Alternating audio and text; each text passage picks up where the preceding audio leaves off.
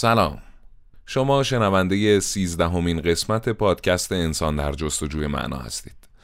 ببخشید که فاصله بین قسمت دوازدهم و قسمت سیزدهم انقدر طولانی شد. قبلا توی کانال تلگرام اعلام کردم که به خاطر یه اجرا درگیر تمرین های اونیم و حالا اون اجرا رو هم خبرتون می‌کنم. البته اجرایی مربوط به این پادکست نیست و مربوط به چیز دیگه و نکته دیگه این که می‌خواستیم توی این هفته قسمت سیزدهم یعنی همین قسمت رو منتشر کنیم. ولی اینترنت ها قطع شد و جا داره که در ابتدای این اپیزود به همه عزیزانی که در وقایع و اعتراضات اخیر جونشون رو از دست دادن یا دچار صدمه هایی شدن ادای احترام بکنیم و امیدوار باشیم که کاش آزادی سرودی بخونه کوچک حتی به اندازه گلوگاه پرنده از خون جوانان وطن لاله جانم لاله وطن لاله دمیده. از ماتم سر قدشان سر جانم سر.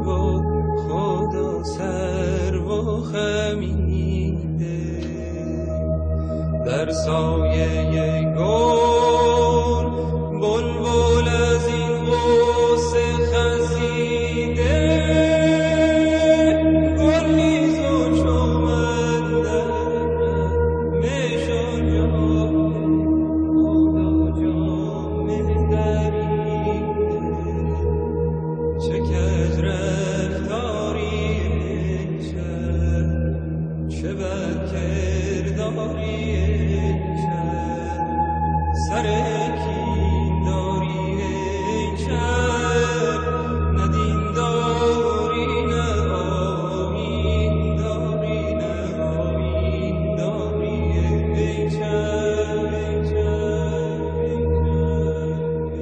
خب قسمت سیزدهم پادکست انسان در جستجوی معنا رو حالا دیگه رسما شروع می‌کنیم.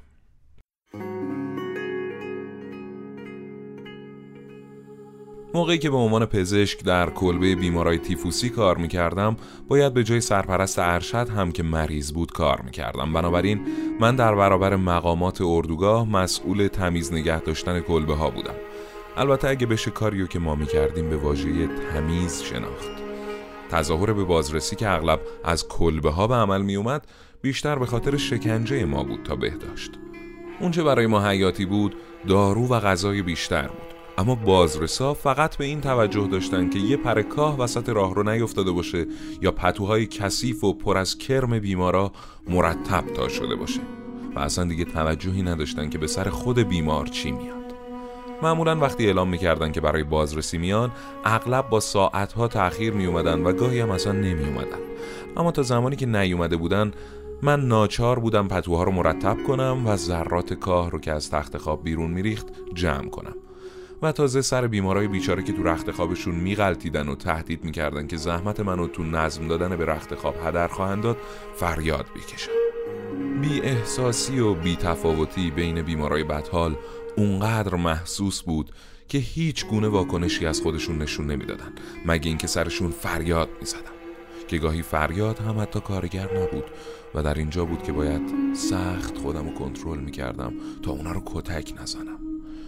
با کوششی که در ارائه این مطالعه روانشناسی و توجیه آسیب شناسی روانی و خصوصیات ویژه اسیران اردوگاه کار اجباری کردم ممکنه این تصور تو ذهن شما ایجاد بشه که بشر کاملا به گونه اجتناب ناپذیر زیر تاثیر محیط خودش واقع میشه. البته در این مورد محیط محیط منحصر به فرد زندانه که زندانی رو وادار می‌کنه که رفتارش رو با الگوی پذیرفته شده زندان تطبیق بده.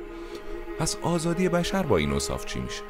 آیا هیچ گونه آزادی معنوی در رابطه با رفتار و واکنش در برابر محیط موجود وجود نداره؟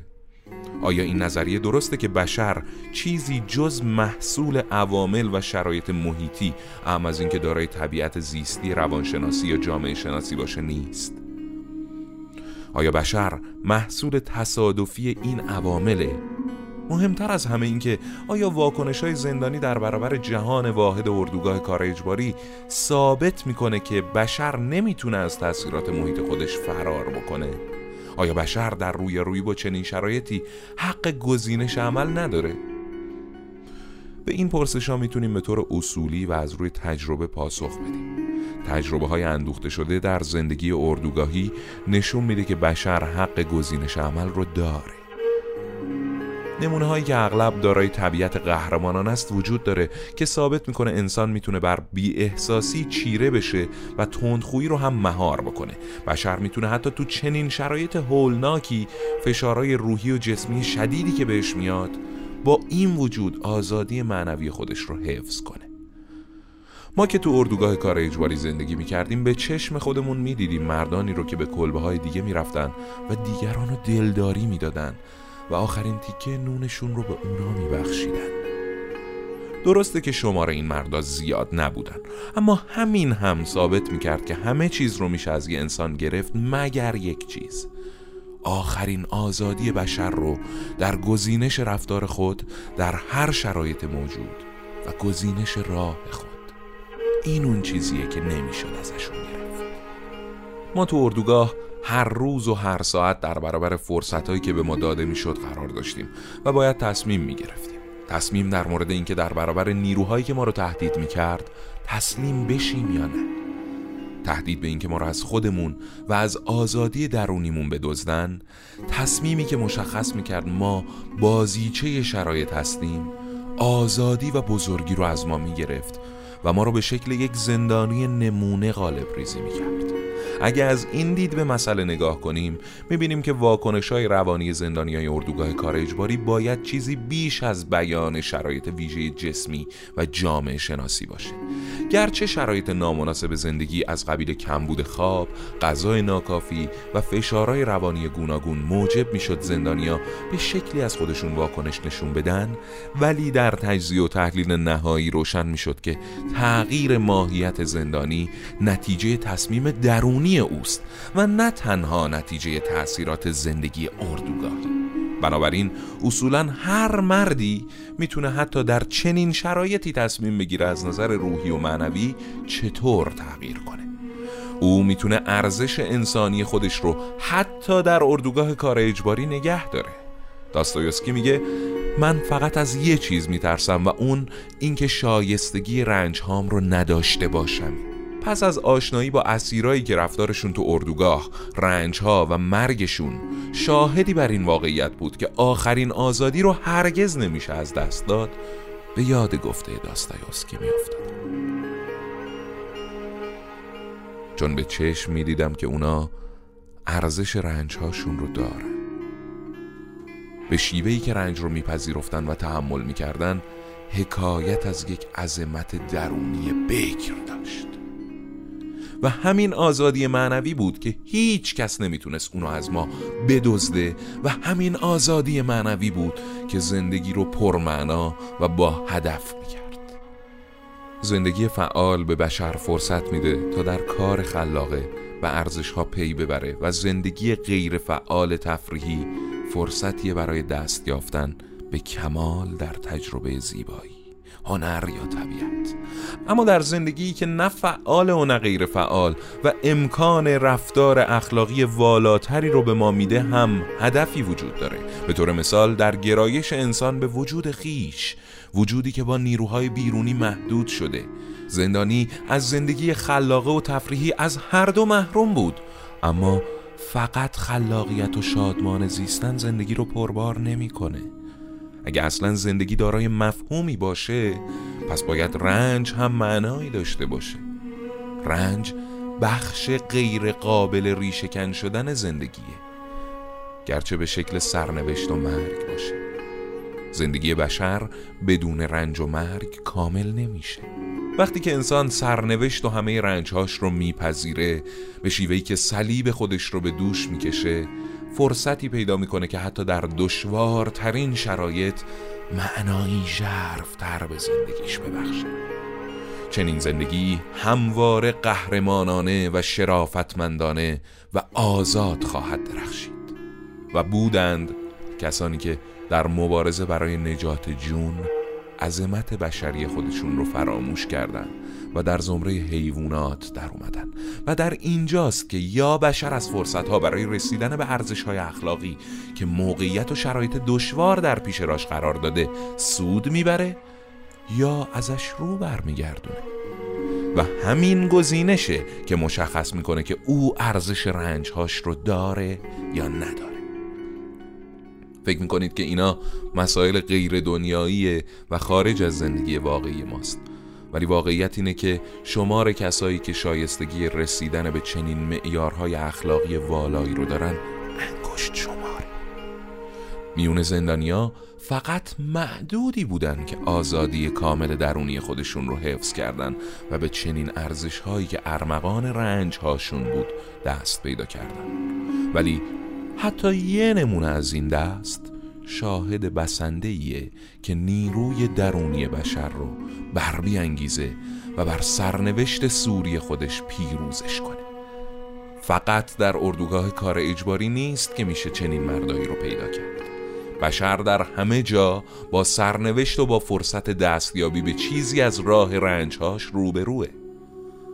بهتره که سرنوشت بیمارا و به ویژه بیمارایی رو مثال بیارم که غیر قابل علاجن.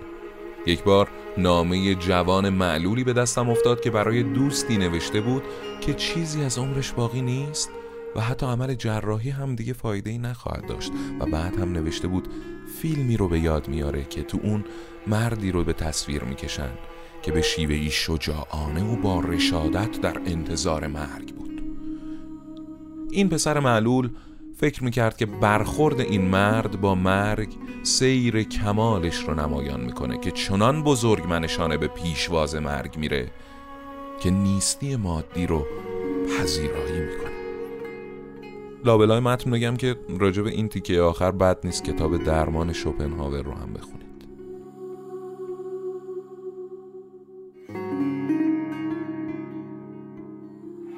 سالها پیش فیلمی به نام رستاخیز از یکی از کتابای تولستوی به اکران در اومد اون عده از ما که این فیلم رو دیدیم چنین اندیشه هایی در سر داشتیم. چون این فیلم سرشار بود از سرنوشت مردان بزرگ گرچه در اون زمان برای ما نه ایمانی با اون عظمت وجود داشت و نه امید به رسیدن به اون چنان درجه والایی در واقع اگه بخوام با کلمات دیگه ای اینو بگم باید بگم که فرصتی اصلا نداشتیم که بخوایم به چنون عظمتی دست پیدا کنیم.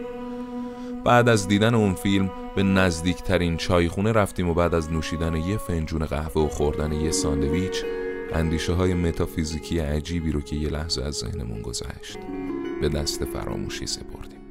اما وقتی خودمون با سرنوشت بزرگی رویارویی شدیم و بر اون شدیم که اون رو با عظمت روحی برابری بپذیریم دیگه همه اون راه حلای جوونی رو فراموش کرده بودیم و از پا در افتادیم.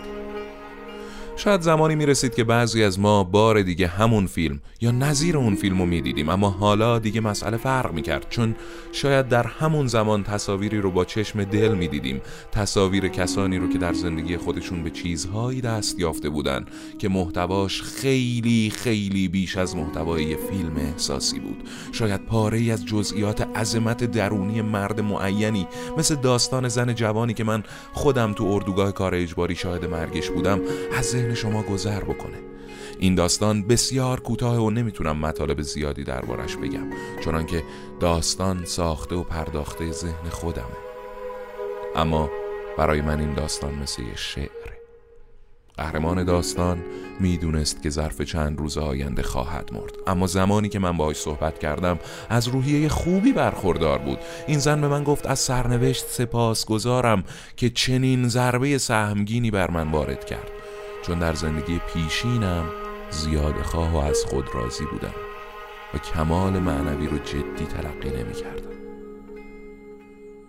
در حالی که به پنجره کلبه اشاره می کرد بهم گفت در لحظات تنهایی این درخت تنها دوستیه که در برابر من ایستاده این زن می‌تونست از پنجره تنها یک شاخه درخت شابلوت رو ببینه که روی اون دوتا قنچه است اما به من گفت من اغلب با این درخت درد دل می‌کنم. من شگفت زده شدم. نمی‌دونستم چی بگم. آیا این زن داره هزیون میگه؟ کابوس می‌بینه؟ نمی‌دونم. با اشتیاق ازش پرسیدم آیا درخت پاسخ هم میده بهت؟ و به هم گفت بله. ازش پرسیدم چی می‌گفت؟ می‌گفت من اینجام. من اینجام؟ من زندگیم من زندگی جاودانم. پیش از این هم یادآور شدم که اون چه نهایتا موجب واژگونی وضع روحی و درونی زندان می‌شد چندان وابسته به شرایط روحی و روانی و جسمی محیط زندان نبود بلکه نتیجه تصمیم آزاد خود زندانی بود. بررسی روانشناسی از زندانیا نشون داده که فقط مردایی سرانجام قربانی تأثیرات مخرب زندگی اردوگاهی شدن که اجازه دادن خوی معنوی و اخلاقی اونا افت بکنه. در اینجا این پرسش پیش میاد که چه چیزی می‌تونست و یا میبایست چنین نیروی درونی رو در ما ایجاد کنه. خب این قسمت از پادکست انسان در جستجوی معنا هم به اتمام رسید. این قسمت رو به خاطر اینکه دیگه روم نمیشه بعد از این همه مدت به ایمان جلیلی زحمت بدم خودم ادیتش می‌کنم. خیلی مخلصم. تا قسمت بعدی.